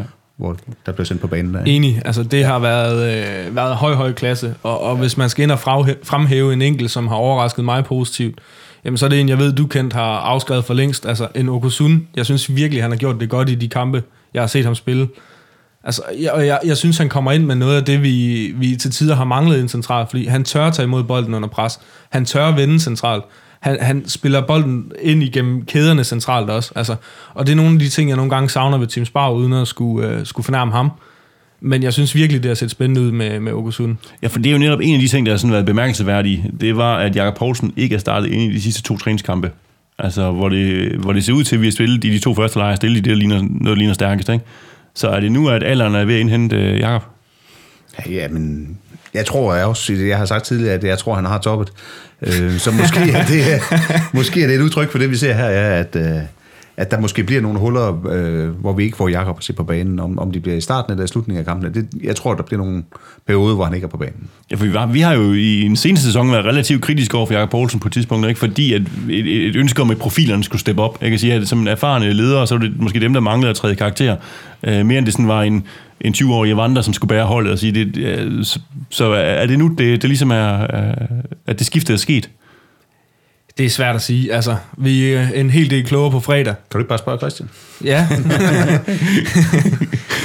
det, det er jeg ikke sikker på, at Christian han nødvendigvis skal, vil, vil svare på det spørgsmål. Og det er fair. Øh, men allerede på fredag kan man jo sige, der får vi en del svar, fordi hvis Jakob Poulsen starter ud, jamen, så har vi i hvert fald et vift om, hvilken vej det går. Men jeg tror da helt sikkert også, når vi kommer til de europæiske kampe, jamen, så, så vil jeg da stadig være tryg ved, at øh, Jakob Poulsen spiller der. Altså. Men det kan vel også være en øh, kraftig vip til en vognstang med, øh, til Jakob Poulsen, ikke? fordi vi, vi, vi husker dengang, øh, han forlængede kontrakten sidst, der var Steinlein ude var, og joke lidt om det, men han var lidt tung i røven sidste, sidste sommer, ikke? og han skulle ja. være bedre den her gang, og altså, altså sige, at det er et signal til Jakob Poulsen om at sige, nu skal du fandme op der og være klar, øh, fordi vi manglede også Jakob Poulsen i øh, august sidste år, kan man sige. Ikke? Altså, så er det også en signal at sende og sige, at hvis du, du er ikke garanteret spilletid her nu? Det vil være fedt, at der bliver sendt et signal, at man ikke er selvskrevet, selvom man nødvendigvis er anfører. Øh, så det kunne det sagtens være. Jeg kan da godt lige byde ind her, selvom jeg, jeg kan godt I er godt i gang. Øh, vi skal huske Børge, som jeg kalder ham. Øh, alt det, som han har, gjort for den her klub. Er det Børge Poulsen? Ja, det er Børge Poulsen. ja. Nej, det er en, fordi han har sådan en sideskilling. Det er en sidebørge, og den er han rigtig god til at ræde. Nej. Øh, vi skal huske sidste sæson i forhold til den her svingende kvalitet, som øh, også trænerteamet er helt enige i, han, han spillede med, men, men det var hele holdet, der, der, der spillede på den måde. Øh, og det er hårdt at sige, at, øh, at det var ham, der var, ligesom var, var, var skyld i den, den, hvad skal man sige, de der svingende præcision, der nu var. Når det så er sagt, så, så var der en pokalfinal, som jeg husker tilbage på, hvor ja. han virkelig steppede op, og øh, i min verden var, var klart en af de bedste på banen. Øh, så vi har stadig med en spiller at gøre her, som, som har kvaliteten, øh, som er i stigende alder, øh, men måske er nået til et sted i sin karriere, hvor, hvor de vigtige kampe måske er bedre til at, til at sætte ham op. Øh, Jakob han betyder ufattelig meget på uden for banen. Han har kæmpe respekt øh, for sine medspillere. Og hans rolle den her sæson, jamen det er han selv med til at bestemme, fordi øh, er han den bedste på midtbanen, så spiller han. Men vi spiller også med en, med en flok spillere og en trup med så stor dynamik og så stor kvalitet, både unge og gamle, at konkurrencen er, øh, er blevet, øh, den er blevet øh, øget, øh, også for vores kaptajn. Men der er ingen tvivl om, at så længe øh, Jakob han er i klubben og i truppen, så er han vores anfører. Godt, vi har, vi har jo snakket om, at øh, vi manglede en peak-spiller på midtbanen. Altså, det er noget af det, vi diskuterede. Sige, vi har to øh, old boys derinde, altså, som er over 30, og så har vi nogle øh, næsten ynglinge. Øh, men vi manglede den der øh, midtbanespiller på øh, 25-28 år, som, som virkelig kunne være, være sådan en, øh, en dynamo derinde. Øh, og, og i den ligning, der havde vi jo ligesom, øh, jeg havde i hvert fald sådan lidt øh, afskrevet Okusun. Øh, men, men kan det være ham, der udfylder øh, det hul? Ja, både du og jeg havde vist både øh, drømme om Mathias Jensen, ikke? Nu ender han vist et andet sted. Men jeg tænker, at uh, Okusun kunne godt blive uh, års aver, uh, være ham, der griber chancen, uh, måske i 11. time, og, og får en, en stamplads på holdet. Jeg synes, det har set rigtig godt ud med ham i hvert fald. Hvad er det, han uh, bibringer til holdet, Christian? Um, han bibringer jo, som vi alle kan se, nogle centimeter i hvert fald. uh, nej, altså Ajo, han er jo en, uh, altså en atypisk fodboldspiller på alle måder. Uh, han vinder og drejer med bolden, øh, som du siger. Øh, han hætter jo øh, fantastisk. Øh, han er faktisk også rigtig god til at lægge sig op og være et opspilspunkt, hvor han bruger sin store krop til at lægge den af. Øh, og så kan han også spille sekser, hvor han kan, han kan være opbyggende. Øh, uden kuglen vinder han mange dueller, selvfølgelig. Øh, og så kommer han i feltet, når vi, når vi har indlag. Så, så der, han, han bidrager med mange ting, øh, og det han selvfølgelig hele tiden skal være opmærksom på at lægge på, det er øh, lige nu den fysiske øh, form, i forhold til, at han skal kunne holde til at, at spille øh, på den måde i 90 minutter. Han har været meget ude med en skade i lang tid, og det er først nu, han rigtig kommer i gang med at spille igen. Men jeg er enig med, når I sidder, og, og det har sgu været et lidt sjovt forløb med ham, fordi mm. så var han inde og spille, øh, så var han ude og holde, og så blev han skadet helt vildt lang tid, øh, så vi har ikke rigtig set toppen for ham endnu. Øh, han er startet godt, sammen med mange af de andre, og, og nu får vi se, om, øh, om det er ham eller en anden en, som, som starter på fredag. Men hvis jeg lige må sige en ting mere sådan omkring Okusun her, det er, nu har vi haft nogle spillere, uden vi skal nævne navn, som måske har prøvet at tale sig på holdet gennem medierne. Altså, Okusun har været ude og sige, at han vil gerne spille fodbold. Det vil alle fodboldspillere forhåbentlig. Men jeg synes, den seneste artikel på Herning Folkeblad, jamen, der siger han, at nu giver han 110% i Midtjylland. Og hvis det så ikke bliver til noget, jamen, så må han tage den derfra. Og det, det synes jeg lige, at jeg er nødt til at, at rose, fordi ja. det er det, man som fan gerne, gerne vil se i hvert fald. Det er en god indstilling. Det er en fantastisk indstilling. Ja. Og man kan sige fra trænerteams betragtning, så øh, vi elsker jo mere end nogen anden uh, spillere, som virkelig vil holdet klubben. Og jeg er helt enig med den ydmyghed, som, som Ajo han har, både som menneske og, ja, og i medierne. Det bringer ham i hvert fald ikke længere fra holdet, uh, når man udtaler sig sådan, frem for måske modsat. Og opstarten her, det er jo en mulighed for at vise sig frem og komme ind i truppen. Øh, og vi så sidste sæson, som jeg har nævnt, at Evo han kom sådan ud fra ingenting og blev, og blev øh, helt ind på holdet og kom, blev en profil. Ikke? Hvis vi ser på den her optag, vi har haft i år, kan vi så sige noget om, hvem der har været de store tabere og vinder i den, Peter Krog? Nej, jeg synes, det er svært at, at, at sige en hel masse om endnu. Altså, vi har jo snakket lidt om, hvem vi ser som øh, kandidat til at forlade klubben, og det må man jo så sige, det er måske dem, der har været taberne. Og øh, Okusun nævner vi som en af dem, der måske har stukket næsen lidt frem. En anden, vi ikke har snakket om, det er Jens Lys, som jeg synes, der har haft et fremragende forløb her i, i opstarten. Og jeg synes, han ser rigtig, rigtig spændende ud. Det, det, det kan sagtens være ham, der måske også går ind og, og er en overraskelse i den her sæson. Hvad tænker du, Patrick? Har du øh, bemærket nogen, som siger, her er en, vi ikke havde regnet med? Oh, om der er en, vi ikke det sted havde regnet med, øh, det ved jeg ikke. Øh, jeg har ikke været, været tæt nok på træningsbanen til at kunne udtale mig så meget andet end om det, jeg har set i kampene. Men der synes jeg, at nogle af dem, vi allerede har nævnt, altså Okosun, øh, Michael Andersen, øh, jamen det har set rigtig spændende ud, og jeg, jeg synes også, sådan en som Brumado, jamen han har i hvert fald slået fast, at han lige nu er foran Artem, i hvert fald øh, baseret på det, han har vist i kampene. Øh, så indtil der er en afklaring omkring Paul, og indtil Karbar han, øh, han ankommer, jamen, så er han i hvert fald en vinder sat ud til lige nu. Øh, og så kan man måske sige, at, øh, at Jakob Poulsen godt kunne, kunne ligne en taber i forhold til de første kampe i hvert fald. Ja, og vel også en Tim Spau, som, som heller ikke har virket til at være, være sådan helt tæt på, øh, på start 11. Jamen, uden jeg ved noget, så tror jeg da, at Tim Spau har trukket med et eller andet. Han har overhovedet ikke fået spilletid i de der træningskampe i Polen, så, så han, på en eller anden måde må der være et eller andet, som gør, at han øh, ikke har spillet. Det er jo, kan jo muligt hverken være på indstilling eller på... Mm-hmm. Nej, han, har været, han har været skadet, øh, siden han kom øh, tilbage, tilbage fra- ferie. Han havde noget med fra, fra landskampene, og øh, det er også den eneste grund til, at Tim ikke har, har fundet minutter. Så. Ja. Okay. Hvem har overrasket mest positivt i opstarten, Christian? Ja, det er sgu det er et svært spørgsmål, men jeg synes, jeg synes der, er, der er mange, der virkelig har budt sig til. Men jeg vil også nævne en, øh, som Bromado deroppe. Faktisk mest af alt øh, Gustav og øh, Vikheim og Bromado sammen. Ja, øh, spændende. jeg er overrasket over deres relationer sammen. Øh, Også, det er selvfølgelig også vand, der er selvfølgelig også med til det. Men, men den, den måde, vi, vi har offensivt spillet på, øh, med de to sammen, øh, det har virkelig set spændende ud. Øh, de er jo lige så forskellige, som jeg ved ikke hvad, men, men de kommunicerer hinanden rigtig, rigtig godt. Og så har de fundet et eller andet deroppe, de to, øh, som gør, at... Øh, jeg ved ikke, om det er, fordi Frank han hele tiden løber forbi dem og laver plads, eller, eller hvad det er. Øh, men, men, men der er i hvert fald noget der, som, som virker godt for mig. Noget, jeg ikke så så meget af sidste sæson. Øh, så er der de unge. Øh, jeg er imponeret over både øh, Dyr og Isaksen og øh, Michael Andersen, som, som alle sammen gjorde øh, fortrinligt på træningslejren. Øh, jeg håber på, at der er en lys, lys fremtid øh, for alle de spillere her, og så er det jo selvfølgelig op til dem selv, hvor hurtigt, hvor hurtigt det skal gå. Og nu du siger lys, øh, og det sagde jeg også. ah, men du, øh, prøv at høre, da du sidder og nævner Jens Lys her øh, før, jeg er fuldstændig enig. Han er, altså, han- du, jeg tror, du kan sætte ham på samtlige pladser faktisk. Øh, måske ikke de to angriber, men, men så vil han kunne, kunne spille. Øh, Og så vinder han jo fantastisk Han med er fodbold. Han Han er, han er virkelig, virkelig spændende, og fysisk også. Så fremtiden ser lys ud. Øh, så er det bare op til dem, hvor hurtigt øh, vi træner, vi, øh, vi skal bringe dem. Og det er sådan lidt en kliché, Christian, men, men føler du, at I er klar til sæsonen?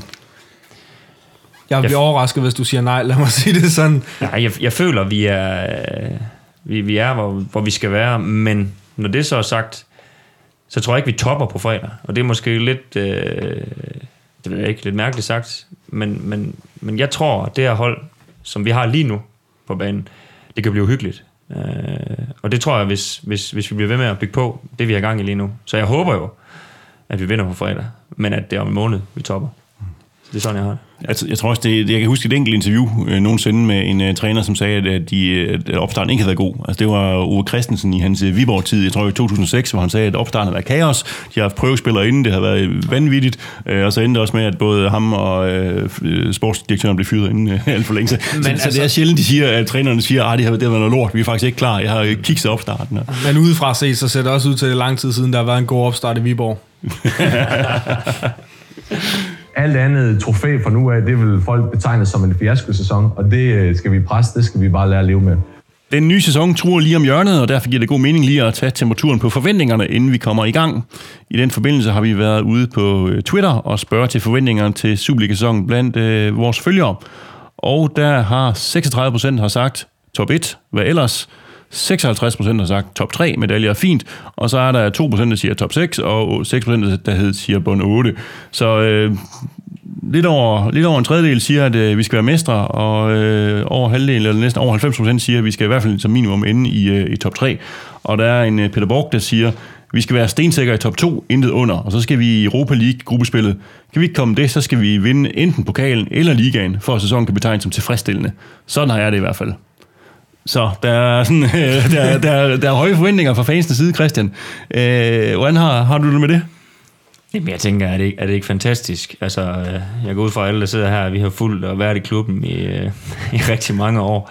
Og prøv at tænke, hvis, hvis vi skulle have siddet og læst det der op for hinanden bare for 5-6 år siden, jamen vi ville jo have været jublende idioter alle sammen. Men lige nu, så er det jo et øh, klart realistisk mål. Og det er det, vi alle sammen øh, træner for hver dag. Øh, som du selv siger, vi har en, en, en formand, som, som siger alt andet end et trofæ næste år. Det vil være en fiasko. Og det, det er virkelig sådan, vi har det. At vi er nået dertil som klub, det er, nogle gange er det lidt surrealistisk, men hold kæft, hvor er det fedt at være en del af i hverdagen. Øh, det vi skal passe på med, med de her målsætninger, det er at blive for kritiske. Øh, både os, der sidder her, fans på stadion, øh, hverdagen, øh, hvis det ikke er det perfekte hver gang. Fordi den klub, vi er, det er ikke det perfekte. Det er en hårdt arbejdende klub. Øh, og er spillet der ikke, jamen, så er det der ikke. Men det hårde arbejde og udtrykket, hvis det er der, så skal vi være tilfredse alle sammen. Og når det så er sagt, så skal vi jo stå med noget øh, trofæ. Vi skal 100% gå efter det gruppespil. Øh, de to ting for mig. Øh, jeg vil gerne have den pokaloplevelse igen næste år, men jeg vil rigtig gerne stå med den anden. Øh, den fylder mest for mig personligt. Men det gruppespil, det, øh, det skal vi jo. Er dine forventninger på linje med det, som vi hører fra de andre fans, Patrick? Er Christian Bak fan, eller... Nej, det var den. Det var. Fordi jeg synes egentlig, det rammer hovedet meget godt på sømmen, det der. Altså, det er også de forventninger og drømme, jeg sidder med. Altså, sådan skal man prøve at være lidt, uh, lidt nuanceret. Jamen, top 2 med, med den rate, FCK har været på på, tran- på transfermarkedet, jamen, så ser det i hvert fald som det, lige nu, så ser det fornuftigt ud, hvis man kan slutte i, i top 2, øh, og gerne presse FCK ind til sidste runde. Altså, så kan det i sig selv være en succes. Pokalen har vi prøvet nu, øh, men vi vil da gerne have den igen også. Men for mig er det også det der gruppespil der, som, som allerede om jamen, to måneder kan have defineret i hvert fald meget af sæsonen. Fordi det er det, vi trænger til nu. Øh, det er gruppespillet. Og det er sådan det helt store mål for mig. Har du det på samme måde, Peter Kroger? Er det gruppespillet, der er vigtigere end ligaen? Jeg ved ikke, men jeg synes, det er vigtigere. Øh, jeg synes, det er vigtigt. Jeg synes, det er de der to heste, vi skal satse på i hvert fald. Og, øh, og om det skal gøre, at vi skal give lidt køb på, på, på Superligaen i en periode, det, det, det ved jeg ikke. Øh, det, det kunne godt være, være løsning på det. Altså, FCK har jo ude, som, som Patrick også siger, lavet et par penistransfer og, spil, og sådan spillet med de økonomiske muskler ved at hente en del spillere i midterklubber. Øh, og når man hører optakten rundt omkring, nu har jeg hørt flere forskellige podcasts og sådan noget, ikke? Og, og, og det, det virker som om, at det, det forventes, at FCK de smadrer ligaen fuldstændig i år, og øh, der er ikke nogen, der sådan set har en chance imod dem. Men jeg, synes, jeg synes, at, øh, at, at forskellen bliver skrevet ud til at være større, end den egentlig er. Altså, at de henter Jens Dage, det får man altså ikke til pissebukserne. Øh, jeg, jeg synes, det er spændende spillere, og det er helt sikkert, de, de er kastet rigtigt, og, og passer sikkert ind i systemet derovre. Men i princippet, så er der ikke nogen, der ved, om vores to indkøb brænder ligaen af her om en måned eller to. Nej, fordi man kan sige, at FCK har købt det sikre. Vi har måske mere, jeg vil ikke sige gået efter lotto men vi har i hvert fald købt noget, som potentielt kan blive helt vanvittigt. Altså, så det er jo bare spørgsmålet om, hvordan de, eller bare siger jeg nu, men det er et spørgsmål om, hvordan de også kommer til at præstere. Fordi kan sådan en som Karbar, jamen kan han komme ind og ramme sit topniveau allerede fra start, og bare lægge på, altså, og udfri, indfri det potentiale, han uansvistligt har, jamen så kan han jo blive helt vanvittig. Jo, men når man tænker, fordi det er rigtigt, der er meget potentiale. Øh, det, som jeg kan godt sidde og frygte, det er at sige, at vi sidder her med, når vi siger farvel til Paul, som vi sandsynligvis gør, øh, siger farvel til en Merkel Hente, som vi sandsynligvis gør, så vi siger farvel til rigtig, rigtig mange mål. Og vores øh, angrebsstue har sammenlagt indtil videre scoret et mål for os. Uh, altså, du tæller ikke træningskampene med, kan jeg høre? Nej, det gør jeg ikke. Jeg tænker betydende kampe her. Ikke? Altså, hvor finder vi de her? Altså, er vi garanteret på, at vi, altså, har, vi har ikke den der proven goal score, som vi ved laver 15-20 mål, som vi vidste med Paul. Vi vidste, der kom op, og mål, det er bare lige point. Lavede Paul også øh, de mål, han, før han har spillet 50 kampe, for eksempel? Lavede han også mål der? Nej, men så var der en, en Duncan eller andre på. Altså, så var der en, en, en spiller i truppen, som kunne lave de, og, det, og det der, altså en Brumado, øh, en Dovbyk, og, og nu en øh, Soikabar. Altså, der er ikke nogen, de kan støtte dem op af. Der er godt en Duncan, men vi går ikke ud fra hans skin alligevel. altså, det der med at sige, hvor, hvor er den der garanteret mål, og så er der en altså, de andre, der kan vokse. Altså, der, altså, min trøst, den finder jeg lidt i de der træningskampe, vi har set, hvor, hvor vi har set så godt ud på bolden, som vi har. Og jeg vil sige, hvis vi tager det med ind i Superligaen, og også i, i, i kvalden til det her gruppespil, jamen, så skal der nok være nogen, der putter de mål ind. Det og er jeg ikke så nervøs for. Og så har vi altså stadig vores stødbolde. Altså, om, ja. om man synes, det er pænt eller ej, det, det er sgu sådan set underordnet, fordi vi har stadig dødboldene, og de bringer stadig mål til os. Så jeg er altså heller ikke nervøs. Og hvis vi kigger dødboldsmæssigt, jamen, så har vi jo vanvittigt mange målscorer. Altså, en Erik kan score mål. Selv Kieran har lært at score mål. Altså, det siger vel det hele, at Kieran har lært at score mål. På indkast. Direkte på indkast, ja. Så I er, så I er sådan rimelig fortrykningsfulde i forhold til, at øh, det her det bliver øh, minimum top 2? Ja, det, det vil jeg sige. Med, med det, jeg har set, altså nu er det en billig baggrund, for det er træningskampe, men med det, jeg har set fra dem, der, der er jeg positiv, må jeg sige. Og jeg er måske også mere positiv, end jeg tidligere har været. Jamen, jeg er enig. Ser I andre end os, der kan true FCK? Nej. Jeg tror ikke, der er andre, der får lov. Det, det bliver os og dem. Så, så forestiller jeg ligesom sidste år, det bliver sådan et øh, kapløb mellem os og FCK, og, og, der ligesom skiller sig af, altså ligesom laver et udbrud fra, fra resten af ligaen. Ja, det tror jeg. Det er også, øh, også den forventning, jeg sidder lidt med. Så det bliver, det bliver spændende at se, hvordan øh, det går. De første fingerfejl får vi jo her øh, på fredag allerede. Øh, vi taler ikke så meget om Europaoptakten i den her podcast, fordi øh, om 14 dage, når vi har næste podcast, så er der blevet trukket løjet, og så ved vi lidt mere om, hvad der skal foregå. Så skal vi nok sætte mere fokus på, på det europæiske, for det er klart, det er en nøglemålsætning for klubben. Øh, og, og det er der i virkeligheden, at det er den første øh, midtvejs øh, standpunktskarakter for, for jer bliver givet, Christian. Ikke? Altså, fordi øh, kvalder vi der, altså til Europa League, jamen så er I en succes allerede i år. Det er, det er vel også på en måde befriende, men kan vel også være et pres at sige, at det er øh, altså en måned til øh, de her kampe, de skal stå. Jamen, det er, det er vores allesammens mål, og det, det er ikke nogen hemmelighed. Øh, det skal vi, øh, og jeg synes også, vi har kvaliteten øh, i truppen til det. Øh, og det der med, om, om vi så er en succes allerede, det synes jeg jo bestemt ikke, fordi at, øh, når man så når det mål, jamen, så er der altså også lige en liga, øh, som man skal være med og kæmpe. Og lad os sige, at FCK, de øh, måske prøver at dumme sig i det her europæiske, og de ikke rører med, jamen, så står du i en virkelig, virkelig øh, svær konkurrence i forhold til dem. Så det der med, hvad der er en succes og ikke en succes sæson, det vil jeg hellere snakke om, når den er slut, fordi vi var ikke i Europa i år, men vi havde egentlig de største oplevelser, vi har haft som klub. Øh, der kan ske så mange ting i den her verden, og det kan ske på kort tid. Øh, men når det så er sagt, så skal vi i det Europa League gruppespil, for sidst vi var det, hold kæft, hvor var det fedt. Og øh, den følelse vil jeg også gerne have igen snart. Kan vi her til sidst i forhold til det her lige få et bud på, hvem der bliver efterårets profil? Hvem tænker du, når vi nu sidder til december og skal evaluere efteråret, og skal pege på, hvem der var, var den der store profil? Øhm, hvem tror du så, det skulle være, Patrick? I hele ligaen, eller bare i Midtjylland? Nej, Midtjylland. Nå, men det kan godt være, at du, du tænker stort kendt. Men det, det, det er det samme jo ikke, altså. Ja, det kunne man da håbe, fordi Jeg så... Jens Dage, hvis det kun havde... Ja, lige præcis. Jens Dage havde jeg nok, øh, nok tænkt. Øh, jamen, jeg tror faktisk på, at øh, en Bromado godt kunne gå hen og, og overraske pænt. Og ellers så er der selvfølgelig den sikre, som jeg ved, Peter Krog også vil sige. Ham med nummer 10, Evander. Er det øh, korrekt? Det, det er mit bud, ja. det, det er vandrer. Ja, selvfølgelig er. Hvad med dig, øh, Christian? Hvem tror du, der brænder igennem for os her i efteråret? Jeg har samme bud.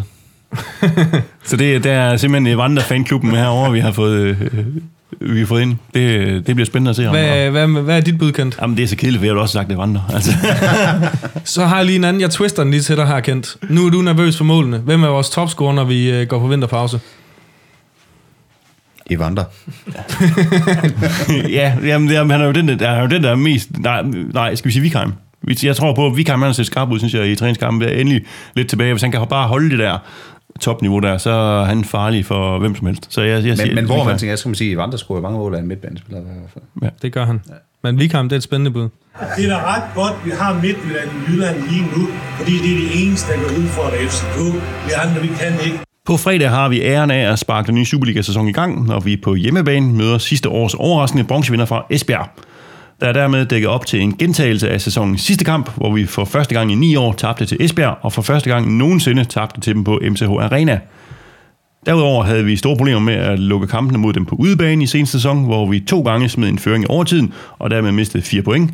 Øh, og for at det så ikke skal være løgn, så tabte vi også sommerens første træningskamp mod netop Esbjerg. Og vi har allerede fornemmet her i studiet, at øh, der er nogen, der er rimelig træt af Esbjerg efterhånden, så, så jeg er vel ikke den eneste, der mener, at det vil være på tide, at vi får en sejr over dem, Peter. Nej, det er det godt nok ikke. Det synes jeg godt nok også, jeg trænger til. Sådan rigtig meget, ikke? Hvad, hvad er der gået galt mod Esbjerg, Christian? Fordi altså, har det bare været uheld, og så måske lidt manglende motivation her i sidste spillerunde i seneste sæson, eller, eller hvad, er der, hvad er der har været problemet? Ja, altså, jeg er jo ikke meget for at sige det der med manglende motivation, men det, det kunne godt se sådan ud i den sidste. Øh, og når du så så øh, Esbjergs motivation, og, og hvad de har slæbt med øh, af ravl og krat nede bagved, så øh, kan jeg godt forstå, at der var en lille motivationsforskel. Men, men, men når det er sagt, de, de har fået en, øh, en dygtig træner der. Det er jeg helt sikker på. Øh, de, øh, de er godt organiseret. De har taget øh, Halsti op for os. Gode gamle Halsti, som jo ved, hvad, hvad det handler om, og ved, øh, hvordan man skal hjælpe de unge, og hvordan man skal være en god kaptajn dernede.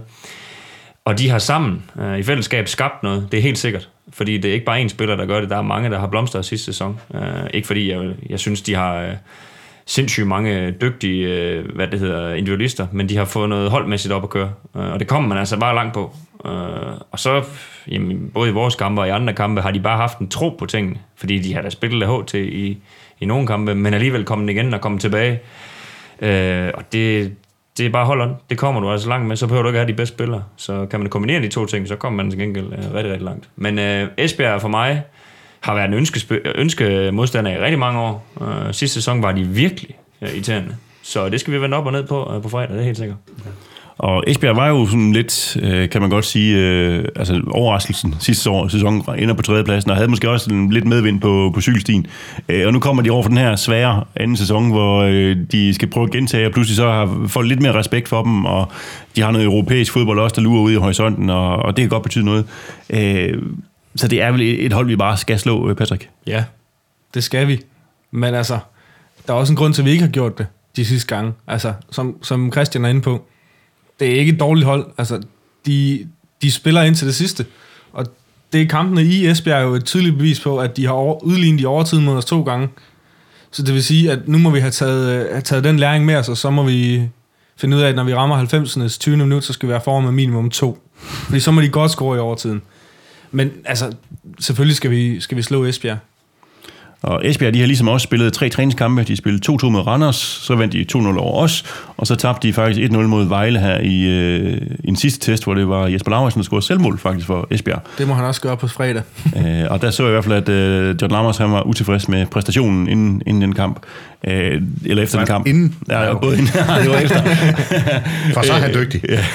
øh, og der har ikke været så fantastisk meget udskiftning hos dem. Øh, der er øh, nogle få spillere, der, der røg ud. Der er jo øh, Carlo Holte og Ticadini, som er røgnet retur fra deres lejeaftaler. Men ellers her i den seneste træningskamp mod Vejle, der havde de otte genganger fra deres start 11 i, i kampen mod os øh, i, i sidste sæson.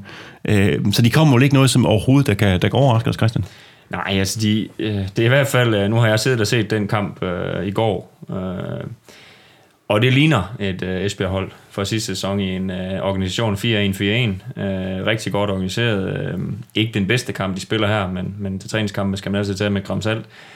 Men det er det samme, de gør. Øh, øh, de er gode på omstillinger. De vil gerne fremad, når de har stået nede i deres organisation. Og så har de fået en finde købt ind til deres venstre kant, som ser ret spændende ud. Han kan noget en mod en. Han, han kan lave assist, han kan lave mål. Øh, Øh, men det, som jeg synes, de gør rigtig stærkt, Esbjerg, det er, at de spiller simpelt. De spiller den op på en stærk angriber. Øh, Jakob op foran, så har de Kauko, der løber dybt øh, 40 gange i løbet af første halvleg.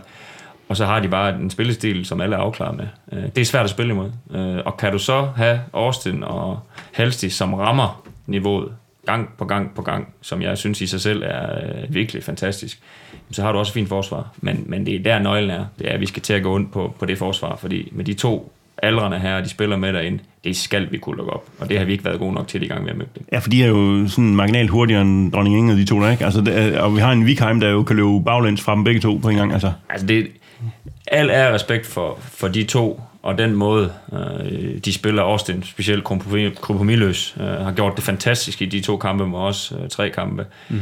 Øh, jeg håber ikke, det kan blive ved. Jeg håber, vi, øh, vi er lidt klogere end dem, og så udnytter de fysiske kompetencer, vi har, øh, og så bruger hovedet lidt. Så tror jeg også, vi kan gøre lidt mere ondt på dem, end vi har gjort de sidste par kampe.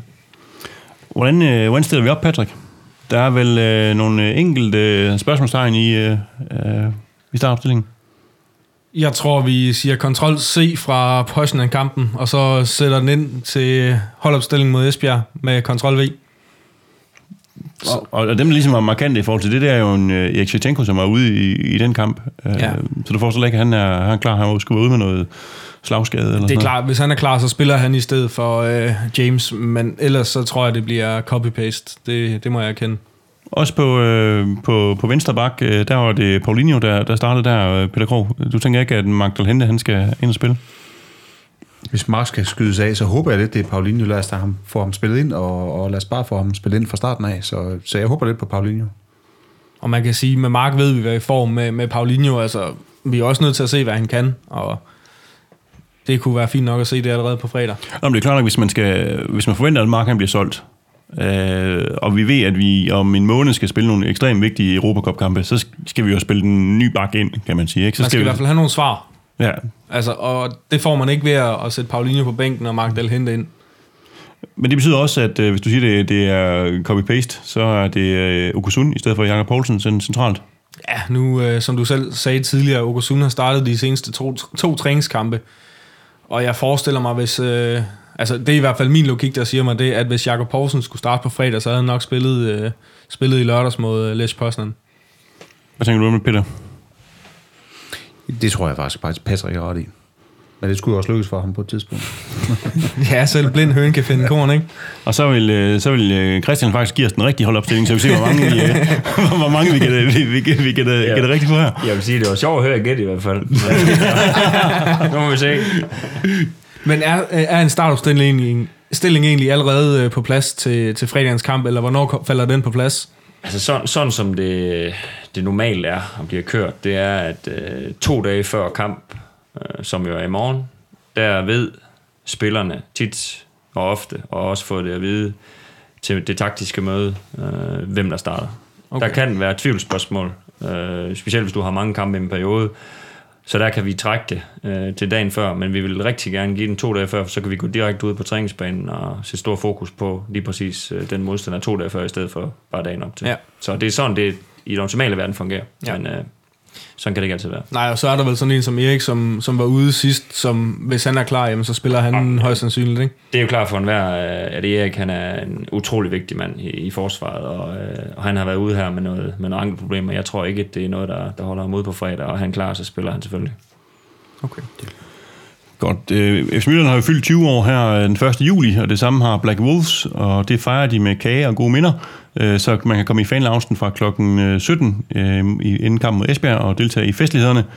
Øh, og der er fredagsbar og god stemning, øh, så kig forbi der og øh, bak op, øh, og kom ud og bakke op om drengene på banen bagefter.